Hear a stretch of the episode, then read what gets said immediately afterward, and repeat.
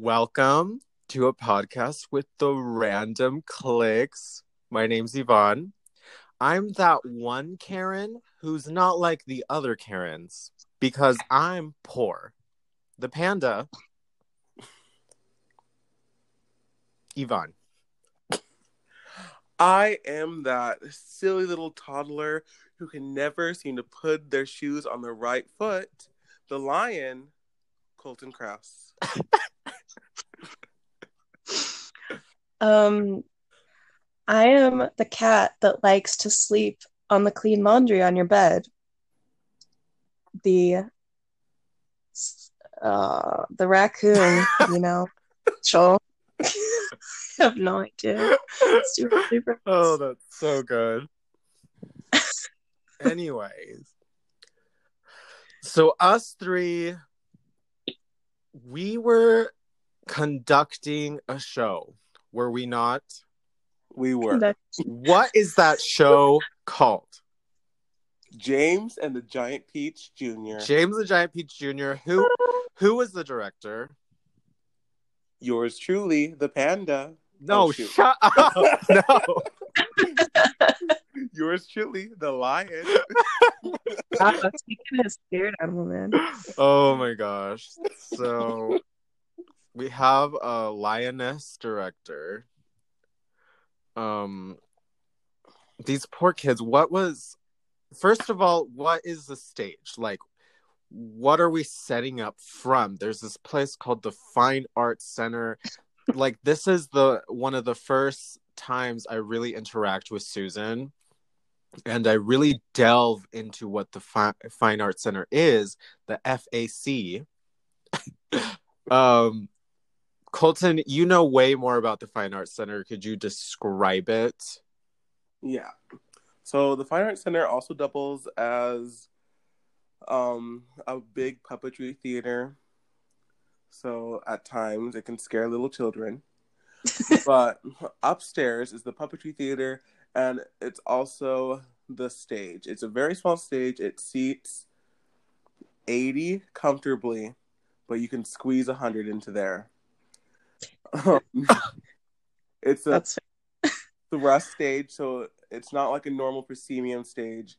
It has an audience on all three sides, and the stage is raised so people can perform on the stage or on the floor. Hmm.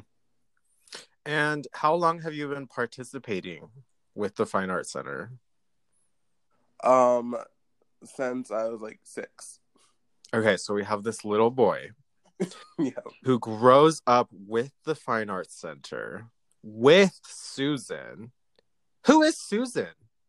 She because she is who is she? because I think she is one of the most important people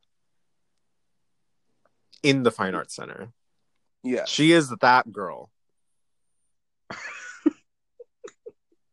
Yeah. I mean, she owns the place and she runs it, and That's her job. so yeah, she's she's kind of important.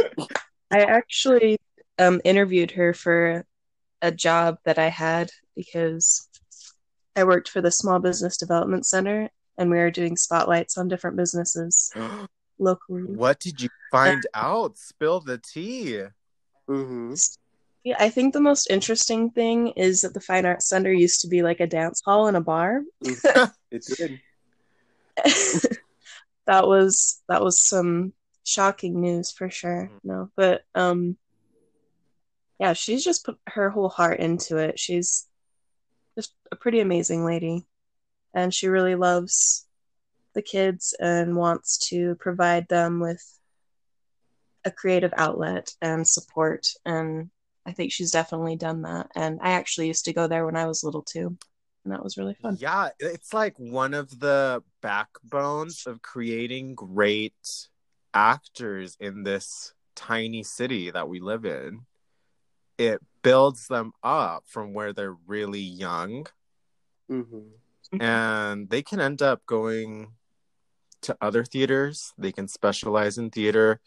Um I mean, I really wasn't open up to theater up until I was like seventh grade, I think. Um, so me and the Fine Arts Center connection has been relatively new.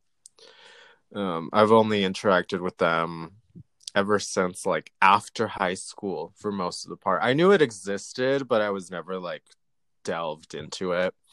Mhm. Um, so we what what made you choose James the Giant Peach for this show that we helped make at the Fine Arts Center? Well, originally, I really wanted to do Charlie and the Chocolate Factory. Well, Willy Wonka and the Chocolate Factory. Because I had this perfect kid, we all know who I'm talking about, who is going to play Charlie. And I was so excited. I was like, this is going to be perfect. This is going to be perfect. And I had a dream about it. And originally, I was not going to do another show there. But after the dream, I was like, okay, I need to do this show. So I text Susan, like, once I woke up from that dream. It was probably like three o'clock in the morning. I was like, hey, I really wanted to, to direct another show. Um, and I have the perfect show. And I told her, I was like, I want to direct Willy Wonka and the Chocolate Factory. And then she was like, actually, we don't have a director for our fall show yet, so you can definitely direct it.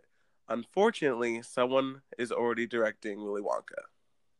Oh, hmm. So then I was like, well, crap. So then I had to search for another show that I wanted to do that was just as magical and crazy. And I was like, I don't know. It was hard to finally decide. And I kept seeing James and the Giant Peach pop up. But I like remember the movie. I was like, that movie did not have any good music. What do you mean it's a musical? it's true. And then, yeah, then I finally was like, okay, fine. It has a strong male lead. I'll look at it. And like, I remember pressing play on, you know, it probably was Plump and Juicy. It was probably that song. the most iconic song in the whole. You're right. I pressed play. I was like, this is the show. This is, oh, maybe it was money on that tree. It might have been money on that tree. It probably was. I pressed play. I was like, this is the show that we're doing. So, and in Brigham City, the land of peaches, what suited it, suited us better? oh, that is so true. Oh my gosh. So I mean overall it was a good show. Mm-hmm. To pick Mhm. very challenging for the kids, I think. Yeah. super like we so i was i helped with the choreography and then rachel helped assistant direct and colton was the main director and tearing these kids and remolding them into these characters like really that's what we did Literally. um um i i think colton has more experience with kids than i ever will.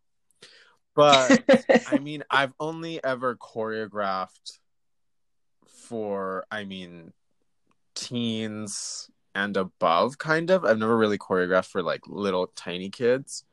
Um and so when like all this music came in to part and all this acting came in i was like oh shoot i need to help with that too because musical theater dancing isn't just you know a competitive dance number or ballet. It's like you have to sing while you're doing this and you have to act while you're doing this. You have to develop your character the entire process up until the show um Mhm. up until the show performance and so that was kind of a struggle for me. I think that helped me grow as a as a teacher. But rachel um you got to experience a different side. We didn't experience the same things.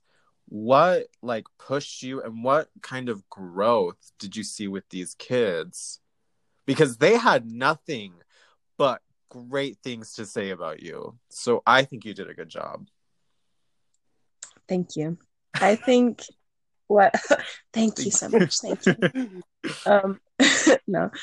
I I was really impressed with the kids because I know that the choreography that you guys did was more challenging. It was more advanced. Like even even at shows I've done at the other community theater, and watching the adults and even myself like learning choreography i don't know if they would have even been able to do that like the kids really picked up on it and like ran with it granted they're kids so it wasn't perfect and like you know Mhm. we had our moments but they they i'm really impressed with what they did. I'm impressed with their character and the energy and truly like you know how the theater fairies visit like Oh. right when the show opens? Like i think that happened because it was magical. Like i wanted to cry because i was so proud of them. Um and then i don't know working with that many kids was a challenge i think it was a little overwhelming at times Mhm. having that many in the same room at once Yep. but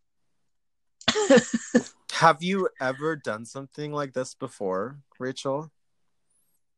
nope I I assistant directed a show just before that, but it was all adults and like yeah, everyone was more experienced, and so I was kind of there just learning and helping here and there, and it was a good experience too. But it definitely was way different, and I feel like I was more involved in this one, and it was just fun to learn how to teach the kids and I guess seeing how they understand things individually and trying to make them feel comfortable and important. Like each individual kid was important to the show, and I think it's easy for them to not feel that way if they're in the ensemble or whatever. Like they're just like, oh, I can goof off, or I'm not really that important, so I'm just not gonna try. But like it's important to let them know how important they are to the show, and I think that made a difference in the end with a few of them. hmm I think that's true. And you've ended up working with kids because I think, I mean, do you still have a job? This is a pandemic. Do you still have a guaranteed job with kids now? Because you, you, what is this? A charter school? Mhm. Yeah. Is that still something that's So- there after this pandemic? I believe so. I'm hopeful for it. I'm still getting paid right now Mhm. Until the end of the school year, and obviously, like we're doing everything online. Mhm. And like I said, they're hopeful to be able to come back in the fall, but like with different procedures, obviously, to be more cautious, maybe smaller groups of kids and staggering the lunch and the recess and all that kind of stuff. I I really hope so. I'm planning on going back and it's probably been one of the best jobs I've ever had. Oh. They kids really are like they're just kids are just really special. Like they have so much to offer and they're so genuine and sometimes kind of brutally honest and I think that's kind of helped me develop a thicker skin. they literally they find the thing that you are literally the most insecure about. And the, They they pick it up out of the air and they just like they like zero in on you and just like bring it up and you're like yep. I, but they Yeah. they, they s- and they think you're really cool so it's like i don't know win-win that is so true. These kids will destroy you as you're trying to build them up. Um, exactly but they're pure. They don't have malicious intent, you know? That's kind of Mm-mm. what I learned. Sometimes I thought like kids were evil, but like kids actually for the most part, I don't think they're evil. Sometimes they're just raised in a wrong way. You know?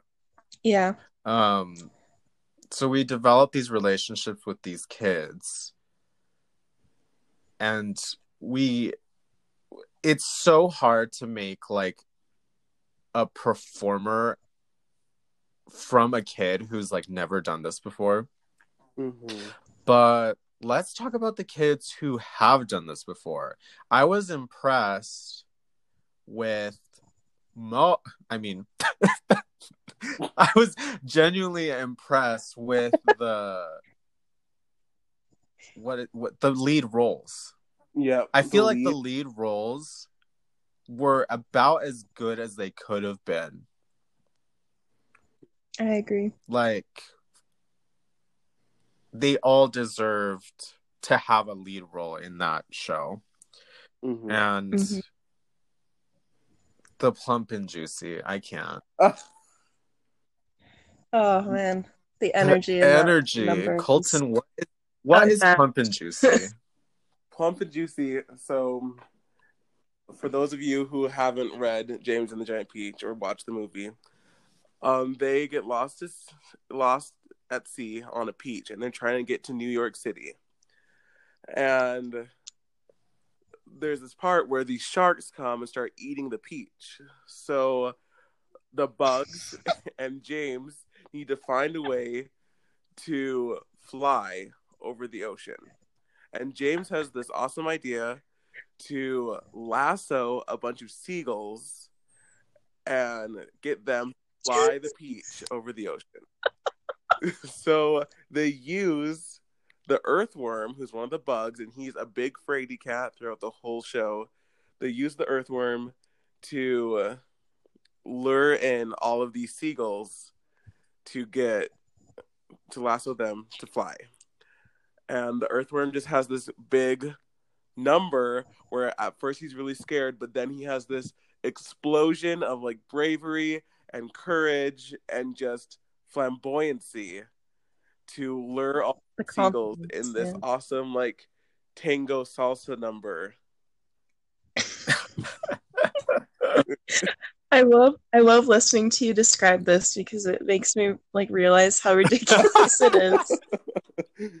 As soon as you said the sharks are trying to eat the peach, I'm like, why why would any shark like I've never seen a shark eat a want peach, to eat a peach? But you never know. Maybe they have a sweet tooth.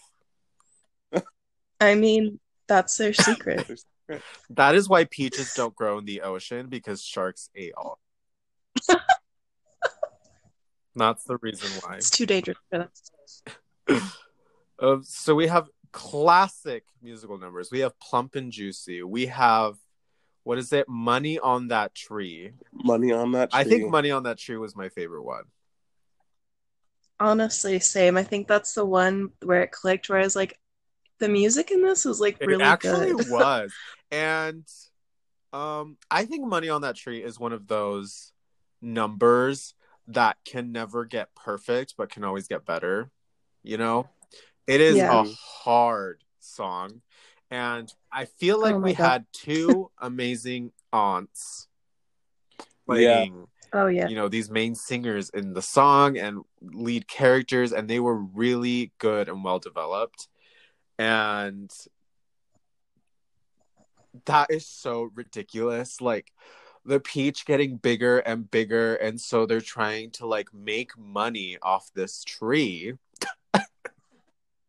Literally making money off this tree um they invite like journalists like agents like come look at this tree and like all these little kids are like coming up and like dancing with the music and there's so there's so many like parts to this uh-huh. like i feel like every kid got at least one chance to like be in the spotlight because this song was so insane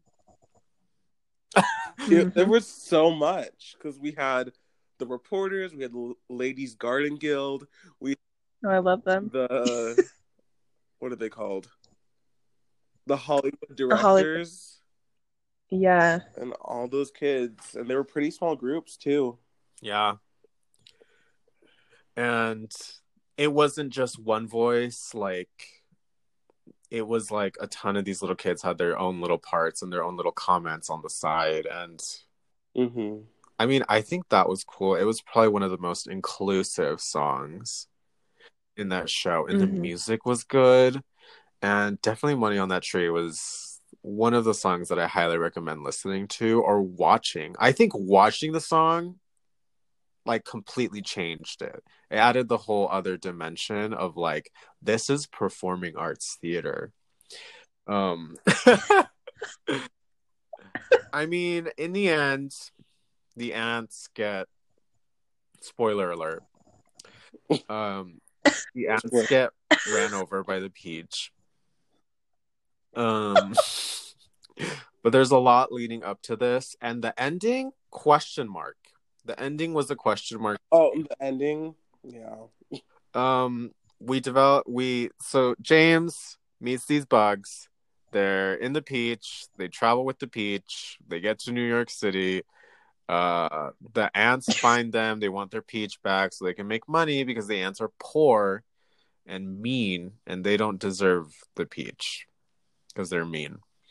And so then the bugs they Yeah. try to kill the bugs, and then James like stop, and then the peach runs over the ants, and that last part lasts about as long as I have Uh, summarized the entire show.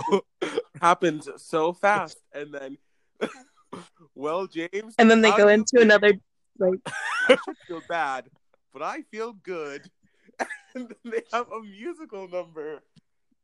they just like go straight into this just like peppy and just like yeah like life is great those are the best kind of musicals you know someone dies and then they have a peppy musical number I think I gave that ending too much credit. I have the script right here, and all that happens is they get squished, and then he says, "Is it wrong that I don't feel bad?" then the musical number starts. Oh.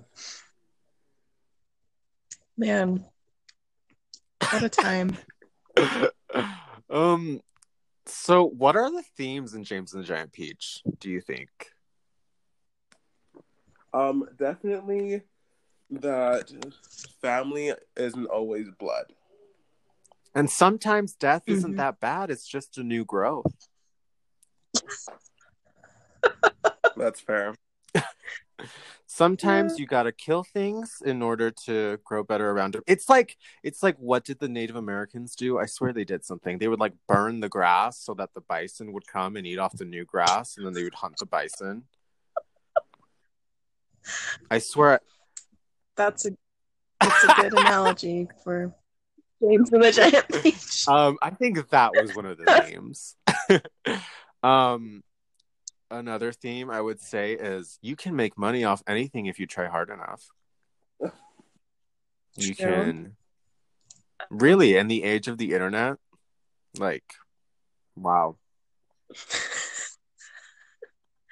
I think the other one is like finding yourself and building confidence because I think that happened for just about every one of the main characters. Like, I think that happened with James, Mhm. obviously, and with the earthworm, and and like kindness goes a long way Mhm. as well.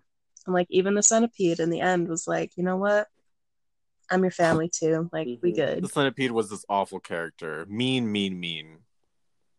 Up until like the last five minutes of the show. Yeah. That's Character character, development. development. right there. Even if you're mean, there's always a chance to come back. But he was like older, wasn't he? Yeah. Wasn't the caterpillar older? Mm-hmm. yeah, he like was talking about his experiences of like the raid of 49 or whatever. Like Oh my gosh. he had some trauma in his past that probably have contributed to his anger issues. I feel like some of the kids, what I learned about kids is that sometimes kids are a hundred or nothing. They will go hard, or they just don't care. Or not at all. Yep, that that is But funny Very thing, when the lights are on and the audience is there, everybody suddenly turns into a one hundred percent actor. exactly. oh, that's funny. Um, so what's what's the biggest takeaway from making a show? I don't know, Colton. Like, what'd you learn? What what about this show made it special? Um. Well, for one, it was like lots of crazy things were going on in my life. Oh my gosh! Um, So we are college students. Let it be known. So that adds another dimension to this. What we had to go through. Very we were young. very young. We were. I was twenty when we started. I'm now twenty one, and Colton, Colton was. Back in the day. Um, and then Colton, you were tiny. You, as you're only like two years younger than me, or one year younger than me. yeah, I was nine. Still the age I- that I am right now. I was gonna say same. but I've grown so much from 20 to 21. Um, I think I'm proud of the work that we did. It was so hard. What were the biggest challenges you think? Um, for me, one of the biggest challenges, like I'm very scatterbrained, and I've been told this multiple times. I will especially- I will insult you. yeah, it, even cast members, they'll tell me you're very scatterbrained. like, well, I still put on a good show. Ew, I love it. Yeah, I'm very scatterbrained, and especially with everything that was going on around like these three months, I was like, how am I going to make it through this? And it was just hard Yeah. to like be organized and still um have a good thing to put on the stage and have time to fulfill all the commitments. And like I'm not going to do any like bland like no fun costumes kind of show. Like that's just not how I learned to do shows. That's not how I like that's not what kind of shows I like being in so I was like yeah I'm going to give 110% this whole show and have awesome things that people like come and look at and things that people will remember but at the same time it was hard to find time to fulfill all of the expectations I had for myself and I had for this show. And you did, That's Colton, that's I'm going to call you out. you did have expectations for other people that the other people didn't know they had to meet those expectations. Yeah. Rachel laughs because she knows this is true. Um, it's okay. But I'm not. I'm not trying to be hard on you by that either. Like I, I am the same way. I so one of the biggest things that I learned is how important communication is when developing this big of a Mhm. production. Now I am Oh, honestly awed by the fact that things like Broadway exist because if I was anywhere near close to being a director of something on Broadway, like I would I don't know what I would do. I couldn't handle that kind of pressure. Um being a director is is hard because there is like a lot. Like you have to Mhm. oversee everything, and so like, and and it's hard to not want to take on everything and like have those expectations of yourself because like I know lots of directors who still like that I've worked with that really do. They take on everything and they're like I have to do this and this and Yeah. this. And it's like oh like sit down take a break let someone else do this. And it's it's okay. And it's like I'm it'll probably be a long time before I direct something because I can't handle that amount of stress because I also have a lot of expectations of myself and I tend to overdo it. And so like I I admire your vision and the fact that you're able to do all that you did while you were going through all the personal stuff that you were going through and just like pulling it together and it, it was a good show. it Mhm. really was. Yeah, we did good. And I think something that I learned is like get as many people as you can and delegate. Like have someone in charge of something and then have that person have like a committee because my goodness, you don't realize how much work putting on a show is until you get into Mhm. the thick of it, you know. And we also, fun fact, had a couple people who ended up flaking on us in the middle yeah, in the middle of making the show. So that did not make it easier. In fact, it made it harder. Um, so if you're gonna commit to Mhm. something, fun fact, commit. Yeah. Just shout out to Heidi Hunt. Heidi, oh my gosh, you ever amazing. to this, you saved our show. Really? Not gonna lie. Mhm. Like, for those of you who don't know Heidi, Heidi is an amazing musical director. She actually um, directed the music in a chorus line when I was in that at the Ziegfeld Theater. And I remember getting down to like the nitty gritty of time. And money on that tree was not coming. It sucked. Oh, It was it so, was bad. so bad every single time. And then I remember texting Heidi. I was like, Heidi, we need your help. Please, please, please, please come help us. And then she dedicated so much of her time for like a whole week, maybe a little over a week, to just come and help us at rehearsals and work with the leads and push us through what we needed to to finally get to the point where I would be like, okay, we have a good show now. Like we, our show is going to be great. And she totally Yeah. saved us because we were not going to make it without her. Yeah, that wow. she made a huge difference in those kids and what they sounded like and what they were willing to do. Like it's something I don't think any of us could have done. we tried, but uh, yeah.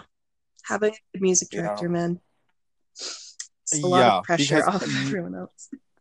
I am not a musical person. I Yeah. am not a singer. I am not a composer. I am not a pianist. Um but I think those are all great attributes to have in a show. Someone who can manage that.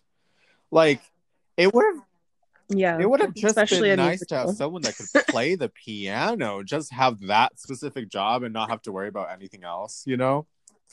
Mhm. Instead of having literally one person who is in charge of like 90% of the music. It's hard. Yeah, that that's also hard. Like the shows that I've been in, the best ones have had at least two Yeah. music directors. And that oh man, it makes such a difference. Someone to work with like the leads and someone to work with the ensemble members. because- like I think that It's- singing is something that can always be developed and like these kids need a lot of developing. um that's just the nature of things and and having more than one person there I think would have helped because there were some parts where I feel like our growth could have improved. Sometimes it was stunted because we had such a limited amount of people who could work with the kids at one time. Mm-hmm. Yeah. And I'm so thankful for Cherstein as well. Because she, like, when Yes. we had absolutely no one, she was able to come in and she helped, like, form those building blocks of what the kids needed to have, what they needed to learn. So then by the time Heidi came in, it was like Heidi was doing the nitty gritty things and tuning things. And I think she actually had to teach a whole song too, because I forgot about the song until the last week. but I remember that song and we had to choreograph it too, and everyone was like, What's going on? I was like, just follow someone.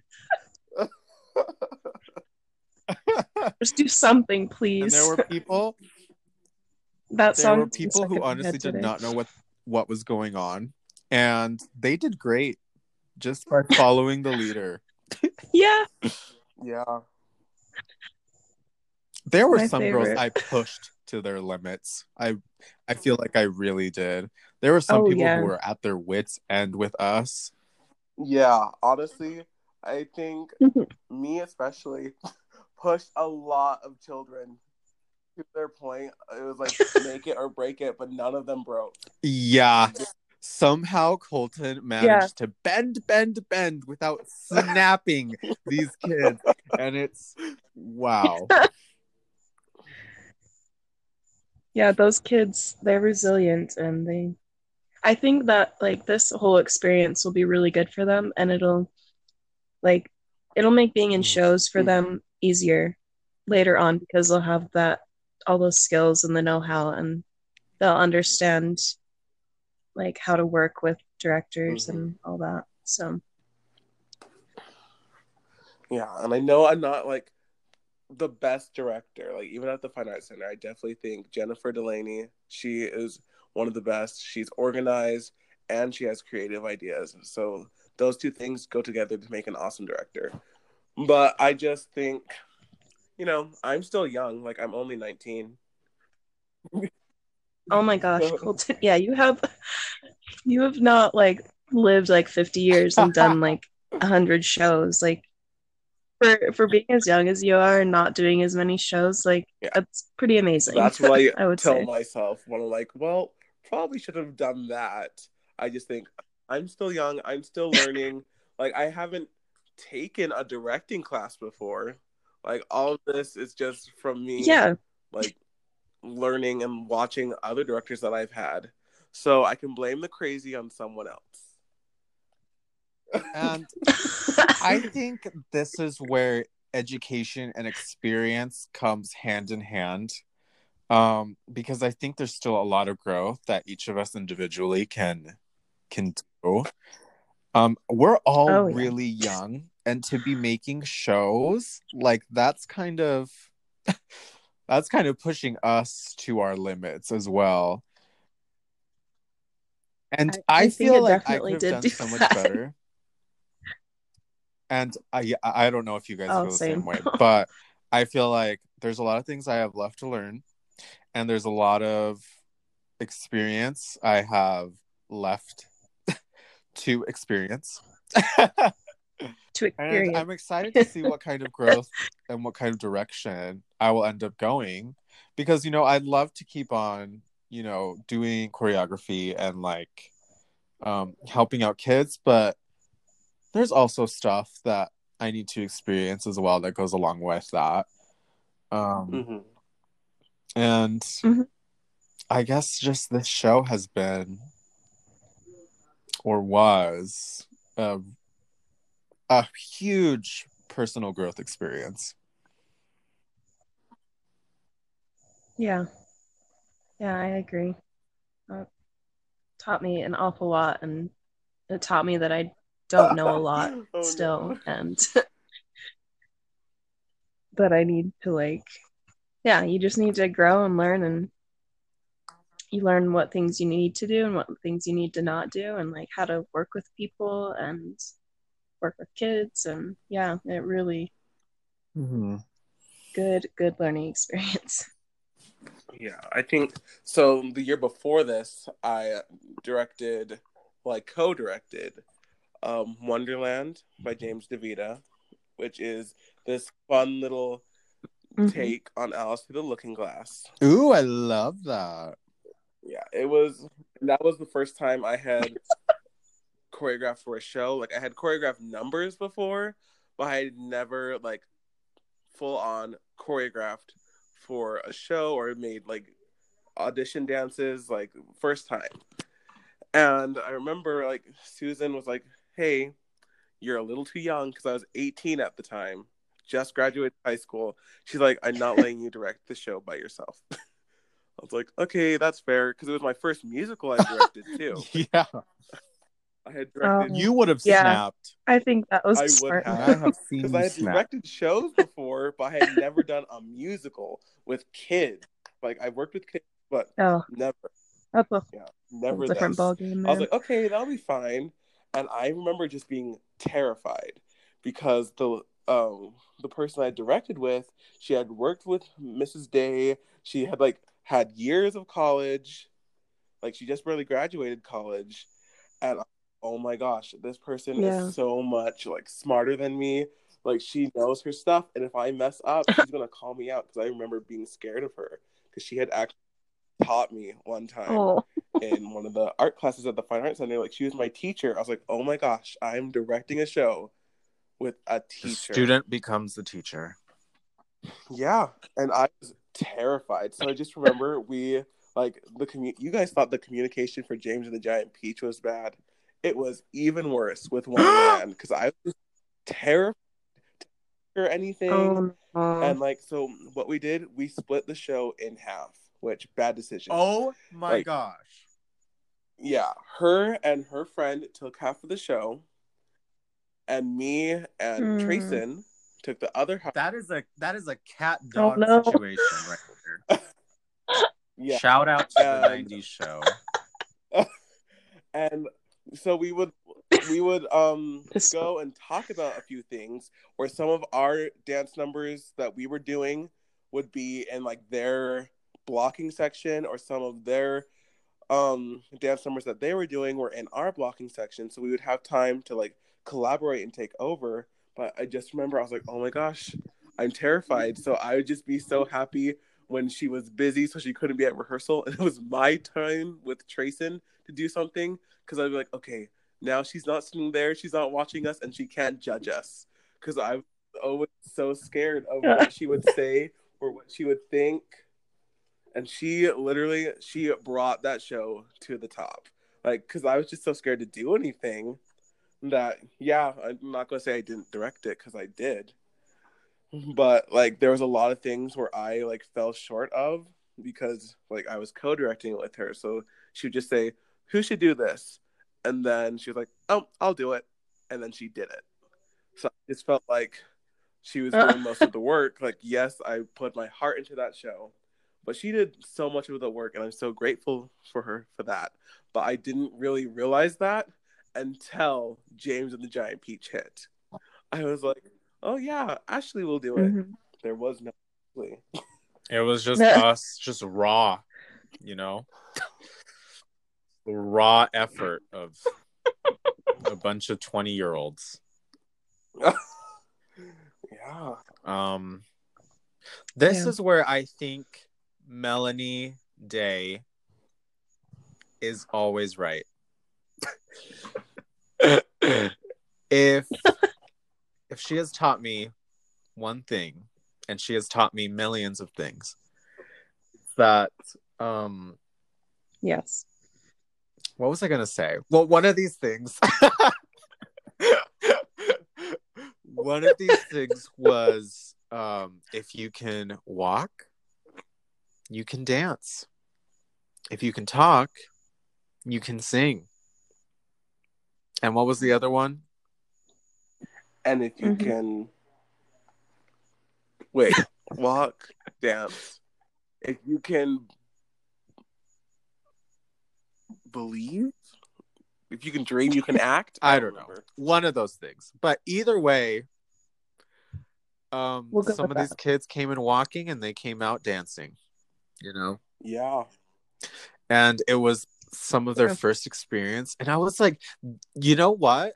I have always wondered i was like are there like natural dancers in the world? Because i feel like one of those like natural dancers and i was like trying to find someone else that was like that. Like i didn't need that much training before i started doing stuff competitively and i found out shout out to this little girls that i ended up teaching.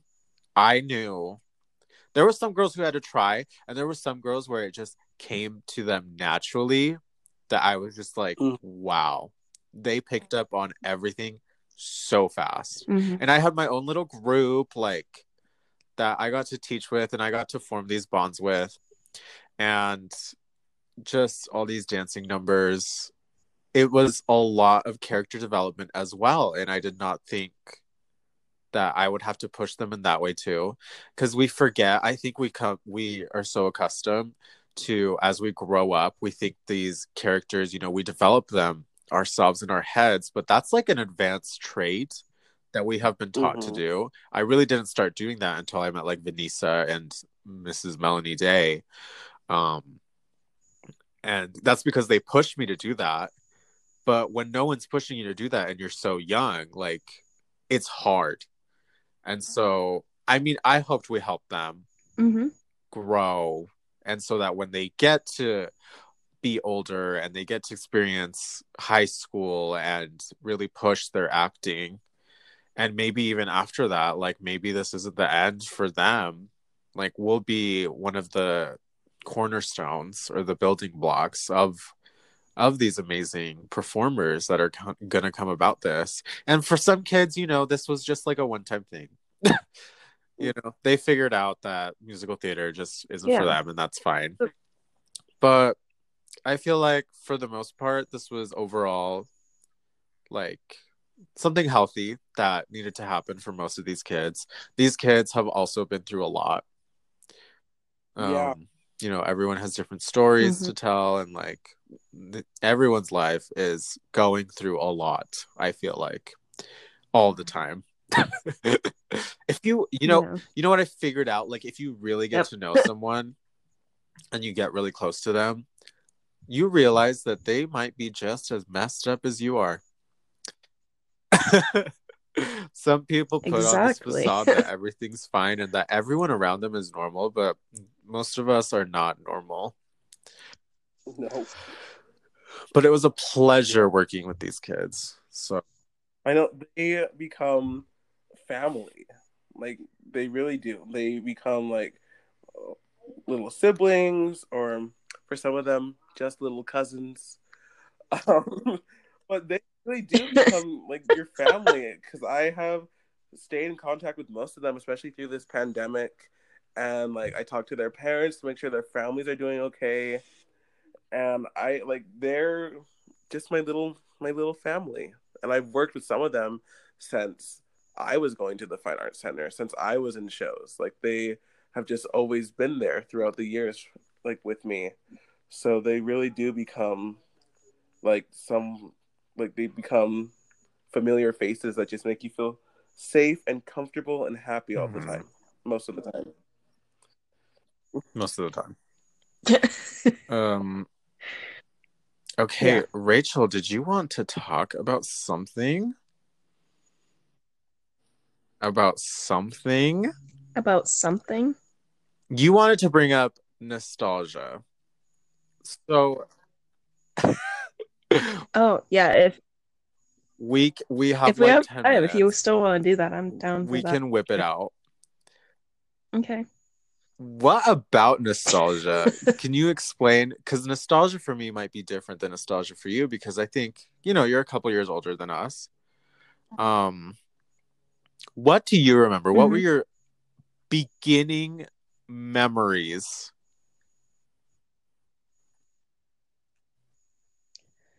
I well, as far as nostalgia goes, it's like mostly my childhood.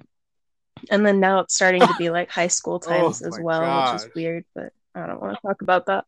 Um but like um I don't know, I just feel like my childhood was simpler than my life is now. Crazy. And I just enjoyed life more and I think I was myself more when I was little. I was a very very outgoing just like vibrant young child that kind of just did her own thing and didn't care what anyone thought. And then, of course, that changed later on. But I remember being two years old. I think that's probably my earliest memory is like living in an apartment in Roy, and our kitchen was super tiny. And I remember falling on the floor because I like slipped. I think that's one of my earliest memories. And then I remember moving to Brigham City. Like I remember the day we came here and it I was one on of my, my second first birthday. memories was being in a pool, in, being in a kiddie pool next to my brother who was in a big pool. and I was like jealous because I wanted to be in the big pool, but like I couldn't swim. This was like in Chile. Like this was like when I was really small. Um, but yeah, that was one of the first Oh memories. gosh. Um, you know, I wasn't aware enough. Here's one of my biggest regrets. I wasn't there enough. I was too young to really fully experience and live through the joys of the Spice Girls. Um, some people some people got that opportunity. I I didn't. Is there something you missed? Is there something we missed that we never got to experience?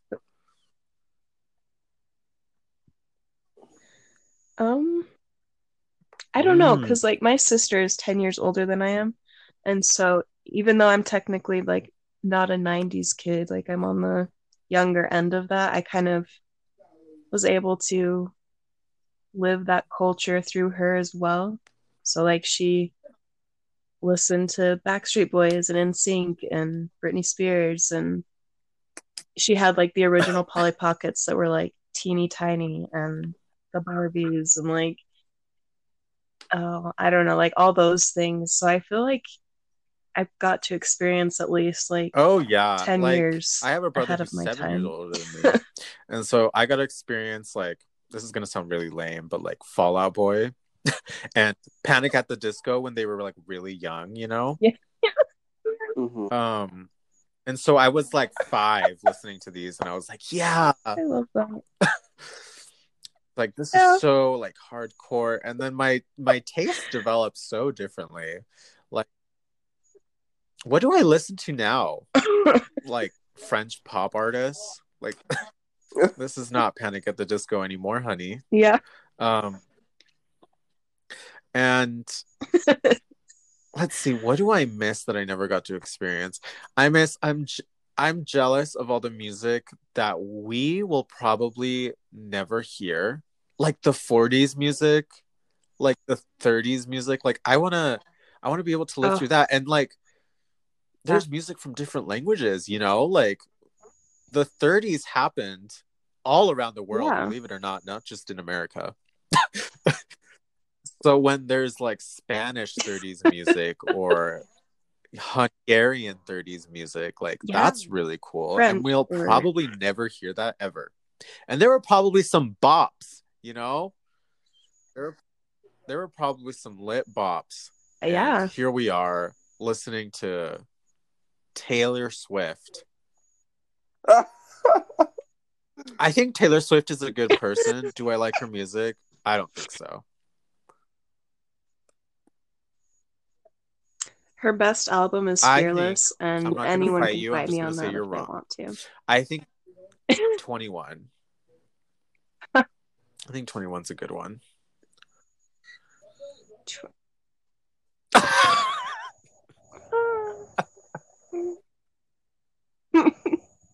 I'm older than you guys, and I lived through the Taylor Swift era, so I can, I can say Um, just did you know Iggy Azalea's Fancy was like five years ago? That's wild. I the thing that I remember the most about that song is going to VidCon in like 2013 or 2014, and in the convention center, that song oh. played over and over. That song was And literally and like over again the song every for day. a long time. And what happened to that one cheerleader song? Do you guys remember that? Cheerleader. I listened to the song. Yeah. Oh, I found myself a Oh. cheerleader. that song came and went Oh my so gosh. fast, but it was such a hard hitting song. Like it was number one for a solid good time, and then as soon as it was done, like it was done. Like nobody ever brought it up ever again. Yeah, I barely even remembered Yeah, it I when you said to it that. So, At the daycare all the oh time. my gosh, the daycare is a perfect place to hear it. Oh, um, yes. wow, we really w- delved into songs. Um, music is a big Yeah, thing. music is a big. You know, That's a big thing. nostalgia, for like I nostalgia. the other night, where was I? I was coming back from Sarah's house. Yeah. And I had this song stuck in my head, but it was just the tune. And I was like, what what am I what's going on? And then I realized it was from the Care Bear movie number two. oh my gosh, Care Bears, honey. I sat in my car and I was like looking up songs from the Care Bear movie number one and Care Bear movie number two, and I was like singing along with them in my car. I was like, how do I remember all these words? I like remember when I was in Right? my old house and I used to like jump on my trampoline and like blast these from a speaker and like sing them to my little heart's content, like singing Care Bear music, jumping on my trampoline. Oh my my, gosh. One of the most let me think of iconic songs when I was little. Um shoot. The Ballad of Mona Lisa by Panic at the Disco. That was a that was a hard hit for me and I was in sixth grade. Mhm. Sixth grade was a wild Oh, ride. yeah. I think sixth grade was the beginning of the end for me. Because I went downhill. I went downhill from about sixth grade to the end of eighth grade. And then in ninth grade, I discovered, you know, performing arts. And then I started to grow once again. But I really, I was torn down. I didn't know depression was a thing, and I'm pretty sure I lived through that. There should be something called like, you know, there's postpartum Yeah. depression. There should be like post kid depression. You know, like post fifth grade depression. child yeah i honestly think that's a thing because i definitely looking back was depressed in high school and i didn't realize it at the time and it was like man why did i come home and sleep every day after school and not want to do anything why was i doing like why couldn't i get to school Next the theme for our oh, podcast: that makes Twilight sense and depression. i think it's like a Uh, the perfect mix. yes Because we, I think we all saw Twilight when we were depressed. So oh actually i mean okay so here's my thing Oh my I watched it for the first time Young last week. vampire loving girl. it's like I definitely watched watched it when I was depressed, but not Yeah. when it was in its full, you know, glory. But watching it now and then looking back at it and the I hype that was surrounding it is a really And I'm not ashamed of it. thing. And I hated my sixth grade professor so much that I left the book in my little cubby. And when she was like, hey, just come pick it up anytime during the summer, I never went back and I lost that book and I went to the DI and then I bought it again. Um, Well, yeah, because there's always a copy of So, uh, at the DI. shout out to me. But I mean, it's been lovely talking to you guys. We should hit up sometimes. Rachel's a great friend, great good o- addition. Um, the random Amen. clicks plus Rachel the raccoon. Um, Thank you. any final words? I will be heading out. Um, just everyone stay safe. You're loved. Um, I'm trying to think of a James and the Giant Peach quote, but I can't think of you it. may be Oh, floating you're all along. phantasmerific. Hi. You made up France, but I am from France. we all kind of lost our marbles during that show, I'll see you guys later. but in a good way. Take care. Okay, see you later. Thank you, Rachel, for Thank joining you, us. Okay. Rachel. See you guys.